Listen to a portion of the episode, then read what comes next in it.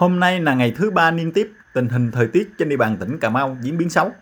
Đê phòng hộ biển Tây có chiều dài hơn 108 km, nằm trên địa bàn hai huyện Trần Thời và U Minh, nhiều đoạn bị sạt lở nghiêm trọng. Ông Nguyễn Long Quay, Chi cục trưởng Chi cục Thủy lợi Cà Mau cho biết, vị trí sạt lở hai bên cống Kinh Mới, xã Khánh Bình Tây, huyện Trần Thời rất nguy cấp. Có khoảng 300 mét đê có nguy cơ bị vỡ bất kỳ lúc nào. Lực lượng đê điều, dân quân tự vệ và các lực lượng liên quan đang khẩn trương khắc phục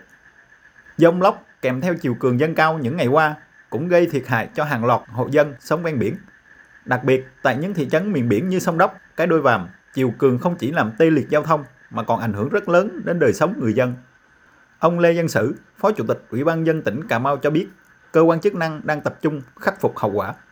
À, ưu tiên đảm bảo an toàn tính mạng và tài sản cho người dân trong đó đặc biệt tập trung rà soát triển khai thực hiện các cái phương án theo kế hoạch là đối với